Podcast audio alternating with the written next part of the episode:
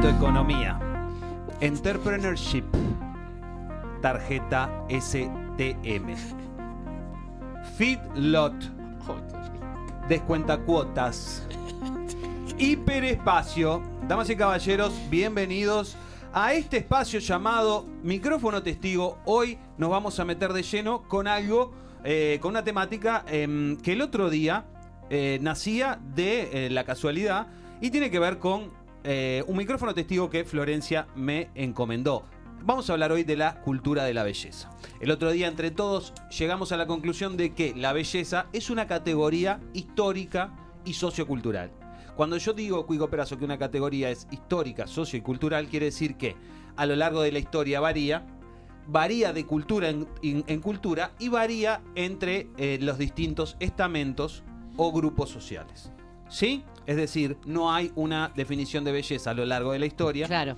Es una categoría histórica, quiere decir que cada momento histórico tiene una. Y además, a un mismo momento histórico varía de cultura en cultura y de estamento social o nivel socioeconómico o lo que sea, varía. Clarísimo. Entonces, antes que digamos, para mí la belleza es esto, no, no, no hay necesidad de decirlo personal porque la belleza es una categoría histórica, socio y cultural. ¿Sí? Soñado. Está soñado. clarísimo, Sí, Ami. está clarísimo. Pero, dicho eso, nosotros vivimos bajo el poder de algo que se llama la cultura de la belleza. Ajá. La cultura de la belleza es la obsesión que tenemos, que tenemos todos los ciudadanos del planeta Tierra en este momento histórico, en el, en el siglo pasado y en el anterior, y muchos siglos atrás, por la belleza. En mayor o menor grado, pero la tenemos. No importa, No, sí. no- no- no importan los grados. Es la, eso. es la obsesión por la belleza. Y no lo veas. el- como- no la obsesión como la cesta es mi obsesión. La obsesión eh, a todo nivel. Quiere decir a- como la categoría belleza, y no qué es bello y qué no es bello, sino como el cuerpo, y, eh, eh, el estado del cuerpo, la edad, eh, el color de la piel, eh, las cicatrices, las pecas, eh, el, El pelo. la- Los granos. la cantidad de la cantidad de pelo, el color del pelo o, el- el- el- o- o la forma del pelo o el peinado es una obsesión. ¿Sí? Sí, señor. Eso no hay salida. Y lo vamos a explicar a lo largo de este, de este micrófono testigo. Vamos, va- vamos a tener buenas noticias y vamos a tener malas noticias. Oh, my La primera buena noticia es que se han hecho investigaciones a nivel mundial y tanto eh, los hombres, pero por sobre todo las mujeres, hoy por hoy, eh, se sienten bellas. Eso es muy y bonito. cada vez más hay más personas sintiéndose bellas.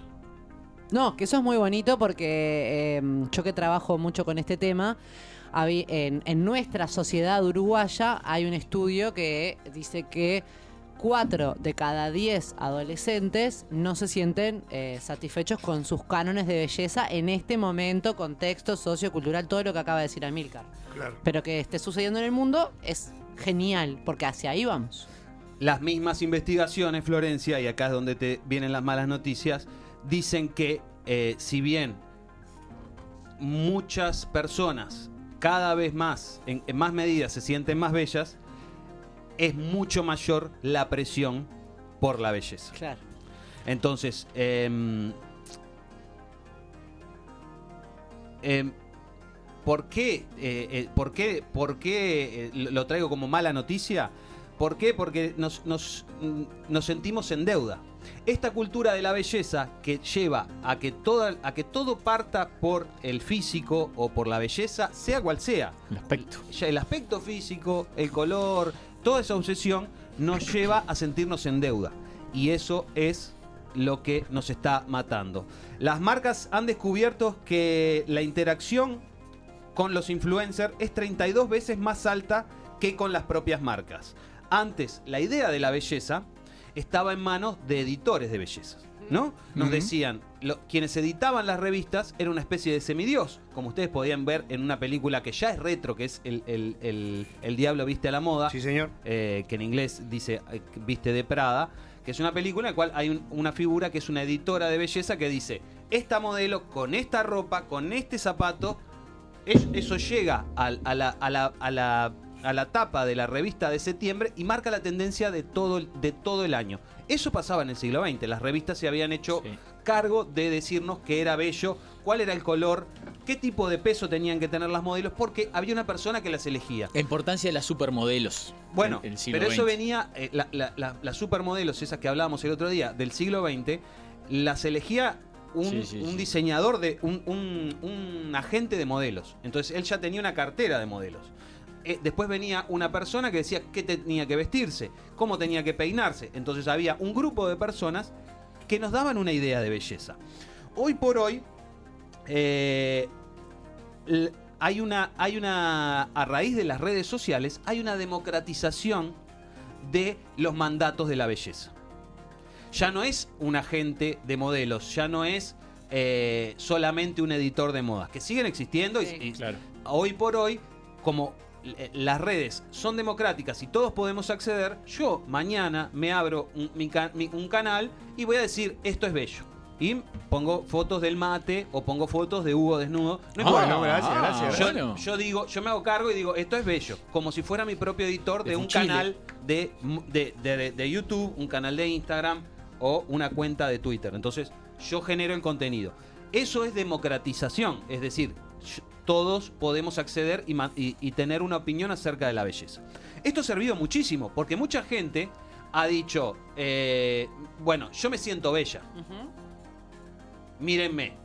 Y, y obviamente, yo que por ejemplo no tengo pelo, me encuentro con influencers que no tienen pelo, sintiéndose bellos, y digo, ¿saben qué? Tenés razón, vamos arriba, lo voy a empezar a seguir. ¿Por qué? Porque está bueno, por fin, un re- por fin tengo un referente que no tiene pelo. Mm. ¿No? Pues Sí. Estoy hablando de la calvicie porque es algo que yo tengo para eh, tratar de, de- de sacar acá bien, la- las bien, ofensas, bien, el color de piel. Pero esto se aplica a todo, ¿no? Sí, sí, se aplica a todo, es muy común. eh, a- a- el- el- el- el- el- las figuras que el- las redes han desarrollado, por ejemplo, la- la- lo- los referentes como figuras trans, los referentes de, de gente con sobrepeso, la, la gente, lo- las modelos. O sea, cada, hemos encontrado en las redes, en esta demo- democratización, un montón de personas que están, que están aportándonos buena onda respecto a la belleza antes la, teníamos cerradas las puertas porque había alguien que decía, si no sos flaca, 90, blanca, 60, 90. blanca, Sí. 60, 90, rubia, Totalmente. Sí. está frita. Esos números son, son, son históricos, vos. Ah, sí, son, son imposibles. El canon de además. belleza es 90, 60, 90. Sí, disparate. Millones de videos y cientos de influencers y ciudadanos de a pie están problematizando por primera vez acerca de la belleza. Eso es importantísimo. Eso es un avance respecto a lo que teníamos en el siglo pasado. Antes no, claro, capaz que antes no tenías lo- lo- los medios y las posibilidades. ¿no? Exacto. La sí, y la, conciencia social también, ¿no? Porque me parece que lo de la investigación de Amilcar va un poco también por ese lado. Eh, bueno, sí, está bien. Eh, eh, hay, hay un poco de todo. Primero que nada, eh, las redes lo que tienen es dan voces a todos. Vos hoy agarrás un- Claro. un- tu, tu- tu teléfono, decís, yo soy, eh, les recomiendo, yo que soy calvo, les digo, les recomiendo eh, afeitarse la cabeza con Mm. esto. Eh, eh, realmente está bueno. Sigan a Rabaida, que es, un, es- que es un exitoso calvo, Mm. por ejemplo. Claro. Está Carlos. A Bruce Willis. Está Carlos Calvo, claro. Sí. Está Fede Calvo, que le mandamos un gran Sí. Ah, abrazo. gran nos escucha amigo. siempre. ¿nos Sí, un gran amigo y que lo Ah, extraño mucho. Yo lo extraño muchísimo. Vamos a invitar un día. Sí. Bueno, esta gente diciéndonos, sintiéndose orgullosa y empoderada en su canal respecto a no, a, a no, a no estar dentro de los cánones del siglo pasado o del mainstream y sintiéndose bellos, porque lo dicen las investigaciones, cada vez nos sentimos más bellos, lo que hacemos es crear eh, una especie de comunidad alrededor de ellas. Mm. Entonces, yo que nunca tenía un referente de calvo, ahora encuentro en un influencer o en una persona alguien que se, que se siente bello, me ayuda a sentir bello, problematizamos sobre ser calvo y ser bello, Sí, y es un lugar que es muy positivo para la sociedad. sí, señor. Yo también me siento hermoso y yo también tengo un modelo que es calvo. ¿En- ¿Se entiende? Sí. Claro. Por primera vez en la historia tengo un modelo que no es eh, el, el que un, El se- un señor eh, eh, Cristiano Ronaldo o eh, eh, no no sé eh, Sí, un, hablando- cantante, un cantante o un músico de rock. O sea, tengo un modelo que es más mundano. Y está bueno que pongas un ejemplo masculino porque me parece que todo el tiempo que se habla de estas eh, temáticas eh, es- nos centramos en los estereotipos femeninos y yo muchas veces pienso eso. Qué difícil también para los hombres eh, compararse que las figuras que te venden shampoo, desodorante o un jabón o un lampazo, no importa, sea un deportista con todo su cuerpo trabado, con su cuerpo sin pelos, con eh, que- sin problemas de calvicie, eh, no sé, como que también es, es es interesante que plantees esto desde la figura de un señor Es que es, calvo. es para todos. Por Esto es para todos. Es un proceso muy liberador y nos plantea eh, esto que nos plantea el porqué de estas investigaciones en las cuales los seres humanos cada vez nos sentimos más bellos. Claro. El proceso es menos frustrante. Aquí con nosotros hay gente del siglo XX. Antes nosotros era los, los modelos a seguir eran muy pocos. Mm.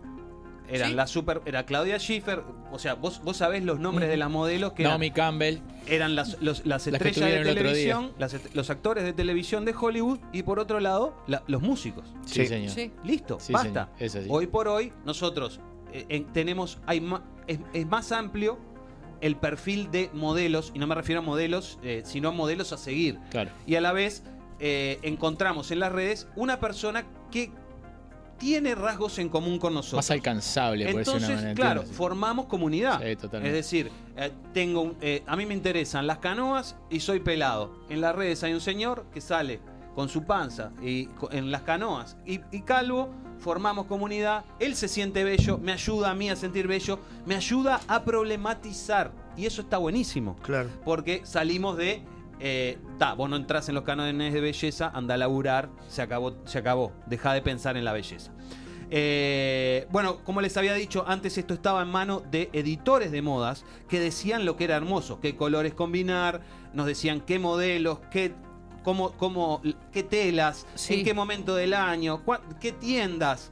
Bueno, las redes, eh, las redes sociales democratizaron todo esto y se ha vuelto sobre todo Instagram Sí. eh, quien le ha puesto el último, el último clavo al ataúd de las revistas de moda. Y que claro, hoy por hoy Y claro. No sé si existen. Sí, no, deben seguir existiendo sobre todo por... por eh, sí, estoy pensando como en, portadas de Yo cosas de alta costura. No, siguen existiendo, siguen existiendo todas. La todas. para ti. La- la- No, sé. supone el número el, el número de septiembre de la revista Vogue es algo que es, que es una edición eh, que se espera en todo el mundo que va a marcar tendencia. No deja de existir. Pero hoy, antes, antes vos tenías que esperar que esa Vogue llegara a tu casa, mirar las modelos y decir, bueno, esta ropa nunca va a llegar a mi país, en- es- nunca voy a ser como ella. ¿Entendés? Sí. Era una Sí. cadena de frustraciones. Sí. Hoy por hoy, vos podés recibir el mandato de la moda, de la Vogue, disfrutarlo, leerlo. No, te- no estoy diciendo, no estoy demonizando a La la, revista. revista, No, claro digo, que no. pero a la vez, Tiene Eh, la culpa de todo lo que pasó. claro. No, No, pero no. Ah, no. Acabo de decir ah, no. pensé que, pensé No, que pero a la, vez era por vos, ese a la vez vos podés encontrar eh, eh, tu- un, un- un espacio donde eh, ver y, sen- y escuchar y hablar con otras personas que te son más cercanas y tener modelos más cercanos. Eh, en- más, más cercanos en, en- en cosas que son importantes. Sí. Por ejemplo, en, en los colores de piel, Claro. Sí, sí, sí, sí. sí. eh, en, lo- en lo- en los kilos que tenemos arriba en la edad que tenemos arriba. Porque otra cosa que tiene Sí. la cultura de la belleza es demonizar los años. Entonces, si, si, si los modelos a seguir tienen entre 20 y 30 años, uno Claro. cuando cumple 40 está- Es feo. se, Out. queda, se queda sin modelo, Exacto. ¿no? Tal cual, Instagram ayuda a todo eso que vos decís. Sí, y ha sido vital sobre todo, y, y- y si, y- y- y si pensamos los últimos años, ha sido vital para comunidades que no tenían referentes o que habían sido invisibilizadas durante muchos siglos. Por ejemplo, la comunidad trans. Hoy Sí. por hoy, la en- vos entras a Instagram con el hashtag eh, transgender o trans o lo que sea, y tenés acceso a tips, a modelos, personas de la comunidad trans que... eh, Con la que te puedes identificar si querés. Claro, y con una visibilidad, con, con una trayectoria, con, con experiencias y a la vez donde podés leer comentarios de otras personas que, eh, em, estén en distintas etapas de un proceso de cambio de género. ¿Sí? Sí, también, yo que- no me quiero adelantar a, a tu, a tu trabajo, pero me, me da para pensar si es que evolucionamos en, en conciencia de belleza o evolucionamos en autoestima. Em, Porque, no yo, sé, creo que, yo, creo que el- yo creo que al final se contesta. Perfecto. Yo te lo puedo contestar, pero creo que, que te, que- que te voy a arruinar el, el- el viaje. Dale, dale, dale. Bueno, eh, Camino es la recompensa. Eh, Internet creó este sentimiento de que somos más, que somos más poderosos, de que estamos juntos, eh, intercambiamos piques, tenemos información, hay espacio, hay poder, hay espacio para elegir. Eso las redes nos dan el- la sensación de que hay espacio para elegir. Eh, hay marcas a las que podemos recurrir con nuestro color de piel, con, nuestra, con nuestros kilos, con nuestros años. Hay Sí. marcas que nos dan más opciones que antes, la antes, no, antes no las veíamos. No, no. Es decir, se amplían los modelos, se amplían, la, se amplían los nichos, se amplían los grupos, eh, tanto etarios como, como étnicos, y se amplía la oferta de productos. Porque a la vez, yo voy a, yo voy a este señor que hace canoa, así que es pelado. Este señor me dice, bueno, si sos pelado y te gustan las canoas, te recomiendo que te- esta marca de ojotas que no refalan la canoa. Claro. Yo no sabía que había el, eh, ojotas para pelado. Me sirve. Eh, el tema es que eh, esto no ha desplazado la obsesión por la belleza. Y esta es la cara negra. Eh, si bien hemos nos, eh, nos ha, nos ha ayudado a empoderarnos, nos allana el camino, en- hemos encontrado modelos, lo que, no, lo que no logramos hacer es reducir la cantidad de tiempo en nuestras cabezas pensando en la belleza. Entonces, l- lo que nos dan las redes Es nos lo, nos lo quita. Esto de encontrar nuevos modelos está buenísimo. Primero nos sentimos el impacto cuando nuestros ídolos envejecen porque eh, los habíamos dejado en nuestra mente en un, situal, en, un, en un sitio ideal, en un lugar de 20, 30 años. No- Nos permite acompañar una historia, nos permite eh, que tengamos eh, referentes más cercanos a nosotros, ten- tenemos una comunidad de apoyo, tenemos las marcas que, que están creando productos para todos y todas, pero a la vez estamos en una trampa mortal que es la cantidad de horas que estamos en estas redes pendientes de la belleza. Es Claro. Lo que hablábamos al principio, la cultura de la belleza, damas y caballeros, es eso, es estar pendiente horas. Si uno agarra su celular, en la medida que sigue un montón de personas con un perfil eh, en el cual la, la belleza es un issue, y ya quiero decir, la belleza es la falta de belleza o el no te- o el, o, o- o el no o el, o el no, no, no escuchar el mandato de eh, la moda. En el fondo Un issue sería un asunto, un tema. Sí. En el cual la belleza es un tema. ¿no? es un tema. Es un tema. Incluso, entonces, si uno se pone fino y se pone em, exigente, incluso algunas figuras musicales que sigue, las sigue por referencia eh, estética. Y entonces uno se da cuenta que estas redes que nos están liberando por algún lado, nos están atando y, y están haciendo más profunda la cultura de la belleza. La cultura de la belleza no deja de ser obsesión por el físico. ¿Qué pasa cuando una cultura está eh, obsesionada con el físico? Les hago, se los, se los hago como pregunta. Eh, puede pasar dos cosas. Puede pasar de que, de que te ayude a tomar conciencia de que tenés que de repente hacer algo con tu físico porque está dejado, o que te llegue a un punto de obsesión que sea dañino. Sí, Sí. para mí es negativo en el sentido de que la cultura por el físico es muy parecido a, a la cultura por el envase, por un paquete. Y, y la belleza no debería ser solo la belleza física. Hay gente que de repente, no sé, no cumple con los estándares de belleza tradicionales para la época. Claro, para, para- la época en la que existe, en la que existe, en la que vive, y sin embargo son buenas gentes eh, eh, o, o nada. Vos decís, pasás compitiendo o, persiguiendo un ideal de belleza exterior y de repente lo conseguís no solamente para vos, sino para un compañero eh, de vida.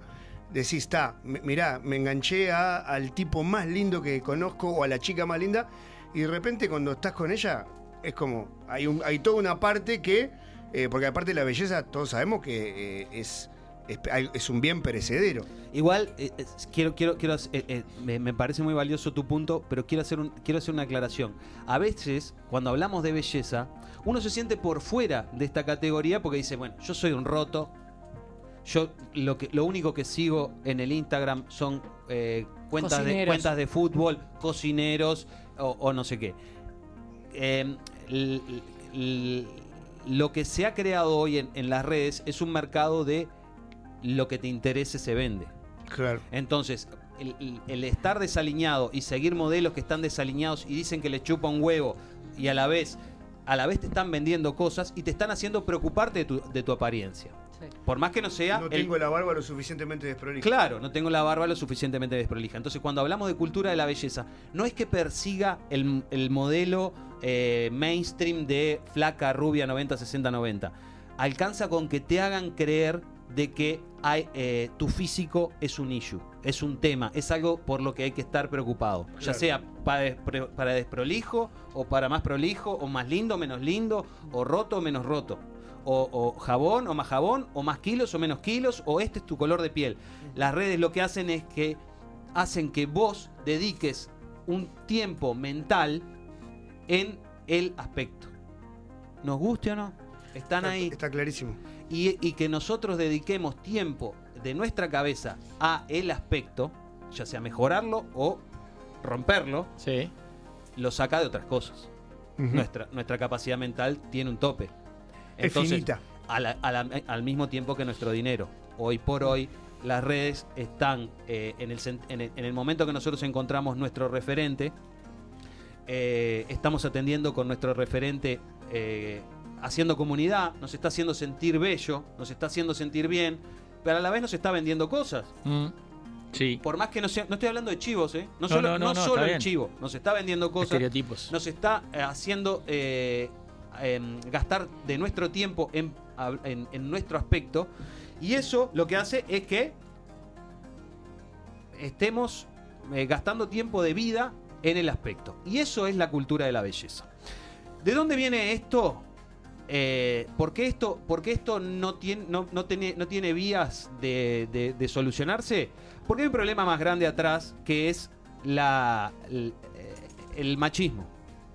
Las mujeres la tienen mucho más fea que los hombres porque eh, el machismo básicamente cuando uno va a hablar de una mujer, los hombres hablan, en lo primero que hablan es de su cualidad, de sus cualidades físicas Sí. la hermosa fulana de tal, la joven mengana, la, la- la delgadísima eh, sultana de tal. Y eso no es solo para los hombres, es algo de la cultura. Mm. El, el machismo tiene que ver con eso. Cuando uno se va a referir a un hombre es un gran, un, un amable caballero, es un sorete, Un goleador. Un goleador. Un gran comunicador. Un goleador. un en gran vida. comunicador, lo que sea. Em- se empieza por cualidades o, o por adjetivos que tienen que ver con su interior. En cambio, cuando se presenta una mujer o se describe una mujer, es la rubia, Tarada. la joven, bronceada. la joven, Sí, señor. la voluptuosa, la, la- ¿se entiende? Sí, Sí, claro. claro. La muy hermosa, la, la, A, a veces, pelirroja. a veces es un tema cultural y no es una cosa peyorativa de parte del hombre. El hombre, el- a veces un hombre le puede, puede hacerlo pensando que está eh, dándole para adelante Sí. a una compañera. Por ejemplo, yo digo, acá estamos con la bella, con la hermosa Flor Infante y yo en mi cabeza es onda, quedé como un duque porque hablé de su belleza física.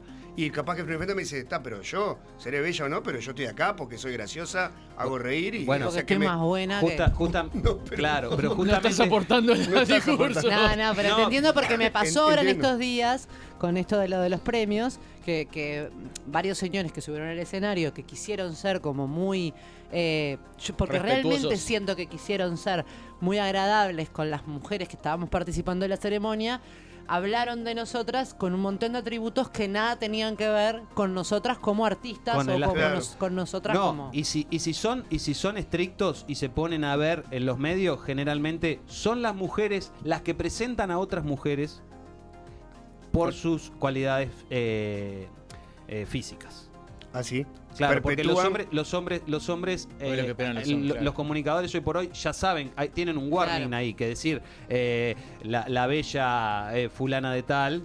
Sí, a mí me, a mí eh, me ya- ya, rechina eh, menos. eh, eh, pero Sí. las mujeres, como, eh, como no, hay- no hay un viaje ahí, Me Claro. rechina menos si me lo dice una mujer que si me lo dice un hombre. pero, pero básicamente están manteniendo un, un problema que tenemos social, Sí, sí, que es la fuente de todo esto, que cuando vos presentás a una persona, el- la- no- toda nuestra literatura, toda nuestra literatura, eh, cuando se presenta una mujer es la joven Dulcinea, Sí, ¿se la- entiende? sí, sí. La, claro la- delgada, la bella. Los adjetivos tienen que ver con el envase. Para, para cuando se presenta es el bravo caballero, el sagaz eh, investigador, Sí. el amable Sí. varón. ¿Sí? Sí, Sí. totalmente. Ese es el problema. La cultura usa distintos adjetivos para describir al hombre y la mujer. Eh, ya- esto ya lo hablamos. Eh, bueno, la... em, Perdón, y puedo hacer una. Mientras Sí, vos buscas tengo- ahí, yo yo, tengo te no, rescato cosas ya la- que también pensando en, en de repente, eh, eh, también hablando de estereotipos de belleza, cuando nos referimos a las villanas, las villanas eh, de los cuentos, ya sea de Shakespeare o de Micrófono, Disney, tienen defectos físicos o estéticos. Eh, creo que la de las primeras villanas eh, estéticamente deslumbrantes es cuando Angelina Jolie hace de Maléfica. claro. Pero Claro. generalmente la villana eh, Es no una cumple bruja con los narigona. cánones Las de belleza hermanas malas de. Cenicienta Eran, son una- Exacto. claro, eran no, más no eran feitas. lindas, era la, la Claro. linda era Cenicienta. La linda era Cenicienta, Sí. pero como para aportarte Me, ahí a... me Sí, encanta. sí. Eh, otra de las, otro de, la, de los puntos de, de esta cultura de la belleza, esta obsesión que tenemos, ya lo hemos tocado, pero me gustaría eh, recalcarlo por si no quedó claro, y es eh, nuestra obsesión por la juventud. Sí, señor. Conocemos varios Sí. comunicadores que tratan de hacerse los pendejos Comunicadores, artistas, etcétera.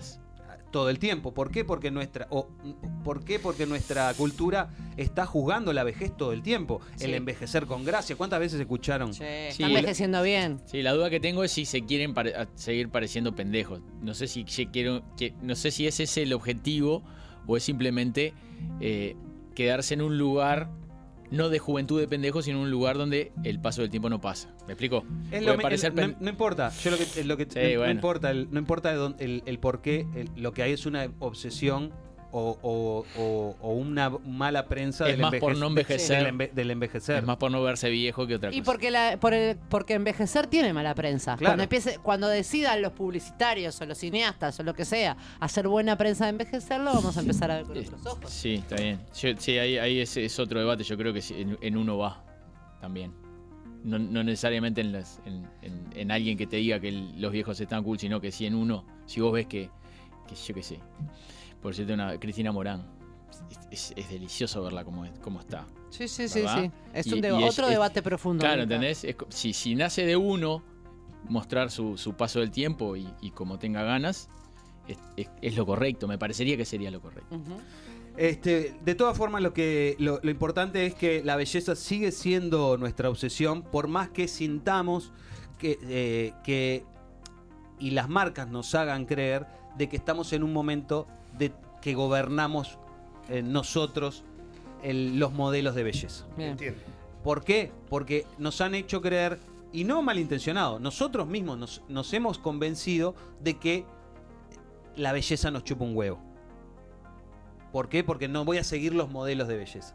Pero sin embargo, estamos obsesionados con la belleza y nos estamos obsesionando con la belleza en cuanto a lo que le exigimos a nuestras a, a nuestros a nuestros familiares, a nuestras parejas, a nuestros cuerpos, a nuestras billeteras, porque quién no ha dicho me voy a hacer un mimo Sí. y me voy a comprar tal crema. Está, pero eso Sí. está. Eh, Ahí está bueno, pero ahí es más en, en base a uno. El mimo es para uno, no es. O sea, es, es donde yo donde yo tengo el, el conflicto, decís, eh, los cánones de belleza para aparentar o porque vos te sentís bien con de repente determinados cánones de, belleza. El, el tema no es, no, es, no es lo que vos te sientas. Yo no, yo no te voy a decir, no- yo no te estoy diciendo no te cuides, Cuico. Yo uso cremas. Yo gasto, yo, ga- yo uso crema. Claro. Eh, el tema es. eh, no seguís un canon de belleza. O sea, seguís tu canon de belleza. no pero no Me- importa. Es el- lo que yo te digo es, no importa lo que estés persiguiendo. El tema, el tema, el tema es que vos estás, en cierto sentido, eh, convencido por factores externos de que tenés que tener un ojo en eso. Tenés que tener un ojo puesto en el aspecto físico. Sea cual sea. Sea En cual el sea. canon que sea tu canon. Sea cual sea. Si Sí, estás claro. pensando en eso, aplica lo que te está diciendo Amilcar.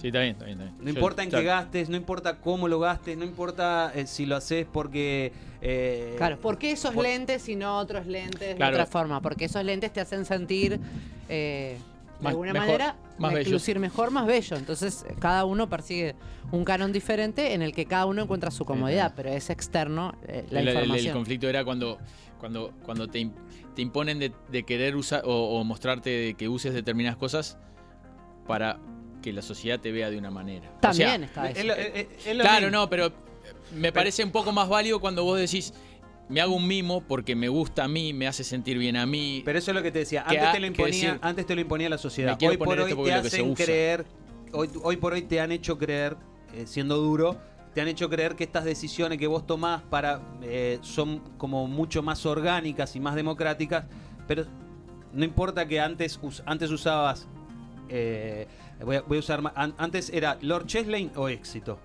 ¿Estamos de acuerdo? La gomina. La gomina. La gomina. La verde o la... La, la azul era para los viejos, la verde verde era para, los, jóvenes. Vos tenías la elección. Entonces, vos ahora lo que usás es un aceite de, casco- de, de castor que te pediste por internet, que es un mimo de, un- de un leñador, que te lo recomendaron en un Instagram, de tal cosa. Porque ya no tenés 16 años y tenés eh, 100 pesos para gastar en gomina.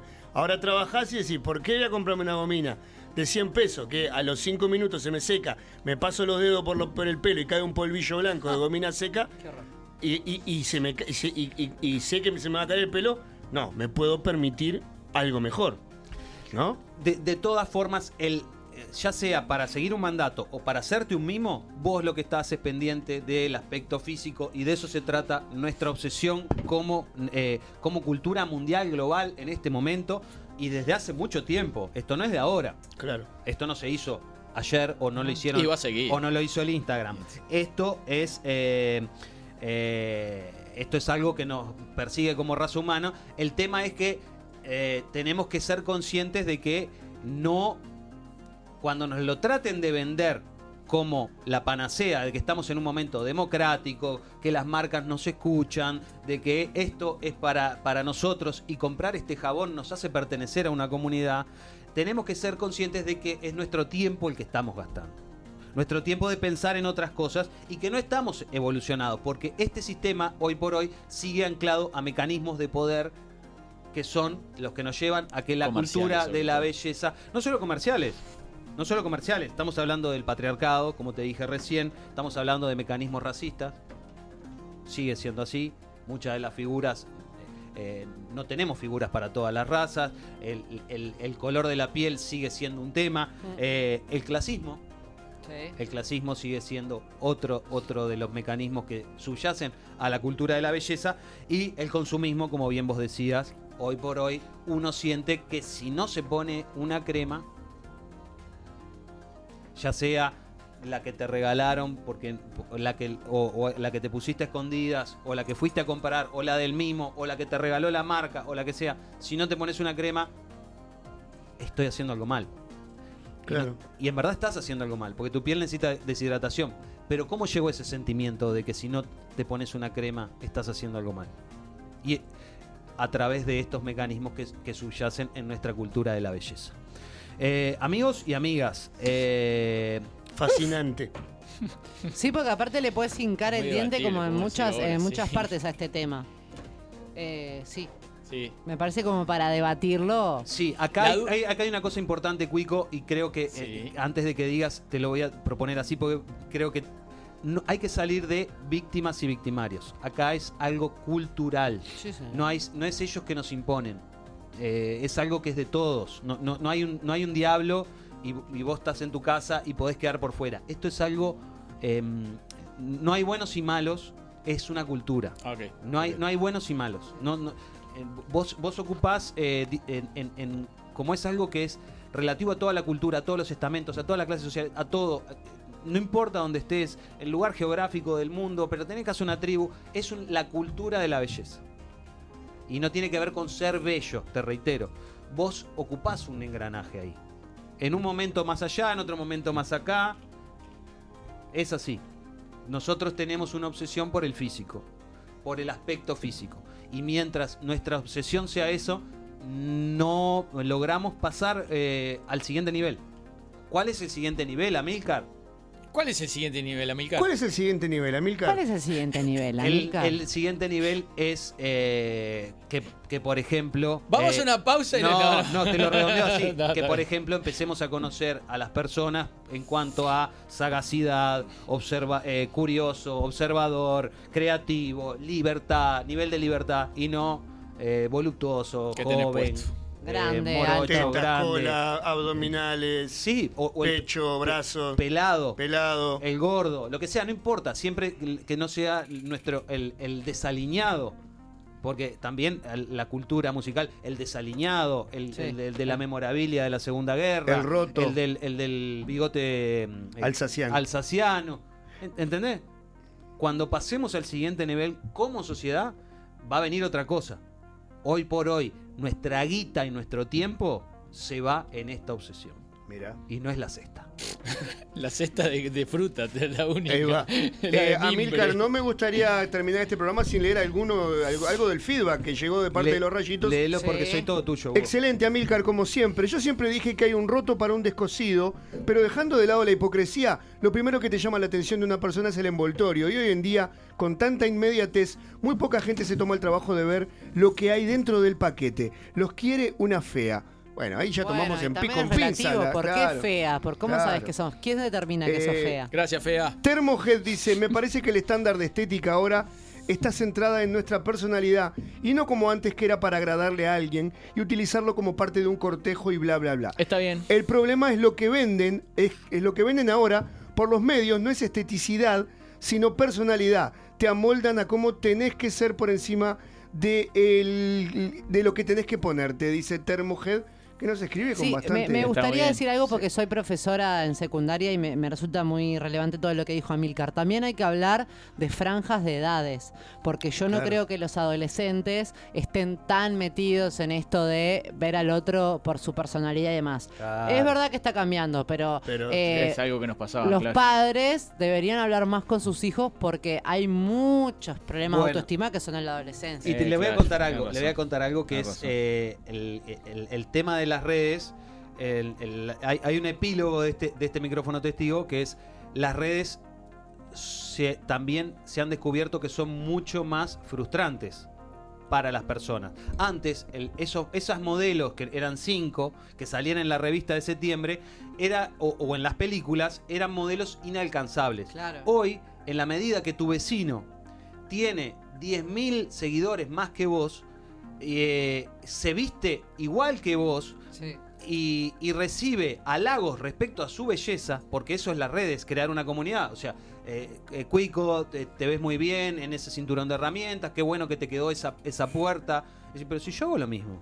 Claro. Eso es mucho más frustrante y sobre todo en adolescentes. El proceso de las redes es mucho más frustrante. Entonces lo que se ve muy democrático y muy evolucionado es mucho peor. El- está estudiado que el, el- el- el seguir a tus modelos en las redes produce una sensación liberadora.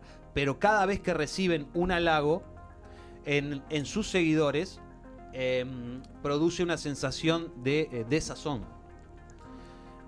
Entonces, mm, creo que, creo que, perdón que, que sea pesimista, pero creo que mm, las generaciones que vienen la tienen más, la tienen más fea Más todavía. complicadas.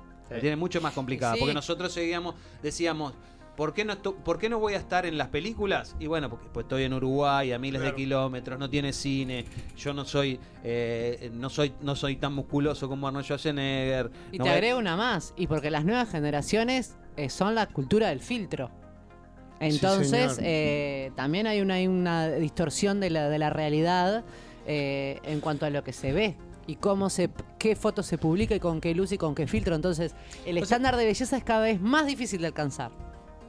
Claro, entiendo. Sí. Ah, compañero, Creo estamos sí. llegando al final. El debate es apasionante, Sí. pero desgraciadamente nos estamos quedando sin Sí. tiempo. Es tardísimo, nos vamos a ir con canción eh, dedicatoria a la gente de Milsonic. Eh, eh, nos vamos con ZZ Top. Give me all your love. Ah, qué linda canción. Hasta, mañana. Chau. Mañana.